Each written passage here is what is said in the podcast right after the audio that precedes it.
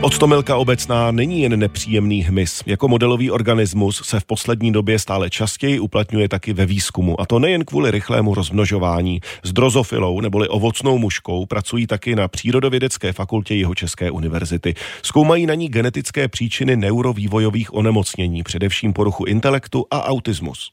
Aktuálně začínám velký experiment takzvaně na přežití. Popisuje mi vědkyně Pavla Nedbalová. Sedí přitom v laboratoři neurogenetiky u mikroskopu. V ruce má pinzetu a tenkou skleněnou jehličku. My ty mouchy budeme infikovat a v závislosti na jejich genotypu budeme sledovat, jak dlouho po té infekci jsou schopní vlastně přežít. Mušky leží na destičce, která je připojená na zdroj oxidu uhličitého. Díky němu teď spí. Využíváme listerii monocytogenes. U té mouchy simuluje chronický chronickou infekci, což je vlastně to, co nás zajímá. Máte takovou hromádku těch mušek, každou jednotlivě musíte vzít pinzetou. Je třeba samozřejmě inikovat ty mušky opatrně, aby jsme jim nějak neublížili tou samotnou inikací. Je to pěkná teplačka. Za den tu dostane injekci až tisíc odstomilek. Vedoucí laboratoře Michála Fensková s nimi pracuje už léta. Malou mušku si jako modelový organismus oblíbila nejen proto, že její mozek funguje podobně jako ten náš, i když je velmi malý. Stejně jako v našem mozku jsou mozková centra například pro učení, pro paměť, pro zrak, tak i ta odstomilka má svoje vlastní mozková centra,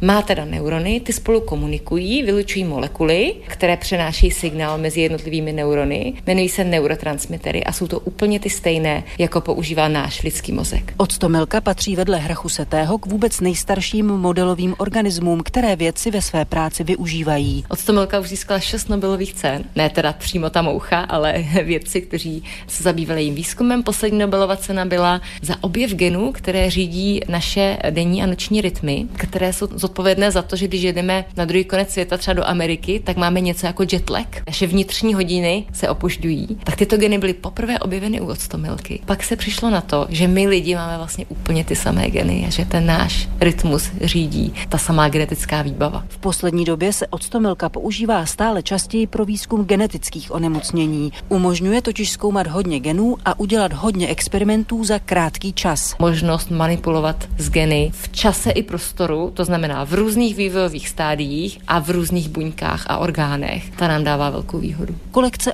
100 milek s upravenými geny si věci objednávají ve specializovaných laboratořích. Jedna z nich je například ve Vídni. Tady u nás v laboratoři používáme inkubátory. Já ten jeden inkubátor otevřu a jsou tady vlastně uložené v takových buď plastových nebo hliníkových krabicích s oddělovači a vlastně jsou za sebou jednotlivé vělky, máme je popsány. Nahoře je vata. Ano, ano, je tam takový vatový špunt, aby nám neuletěli. S výzkumem na octomilkách začala Michála Fensková na postdoktorantské stáži v Nizozemsku.